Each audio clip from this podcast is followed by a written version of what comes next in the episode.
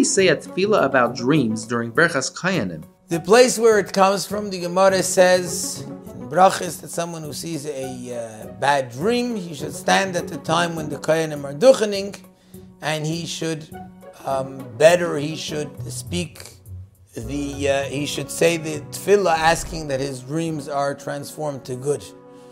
Now, the deeper explanation of the idea is that Kayanim, their bracha that they bench, that they bless the Jewish people, is one that's done with speech.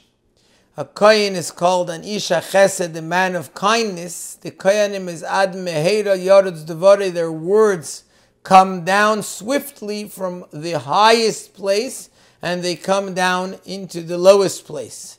And therefore, it's the kohenim's dreams, just like we see an interesting thing in Parshas Koirach, when it talks about kuhuna, which is also connected to the Birchas Koyanim, it says, Parach mate aroin, vayigmel shkedim, vayatze tzitz vayigmel shkedim, which means almonds, which in Chassidus it explains the idea that it's transforming the bad and bitter almonds into sweet almonds.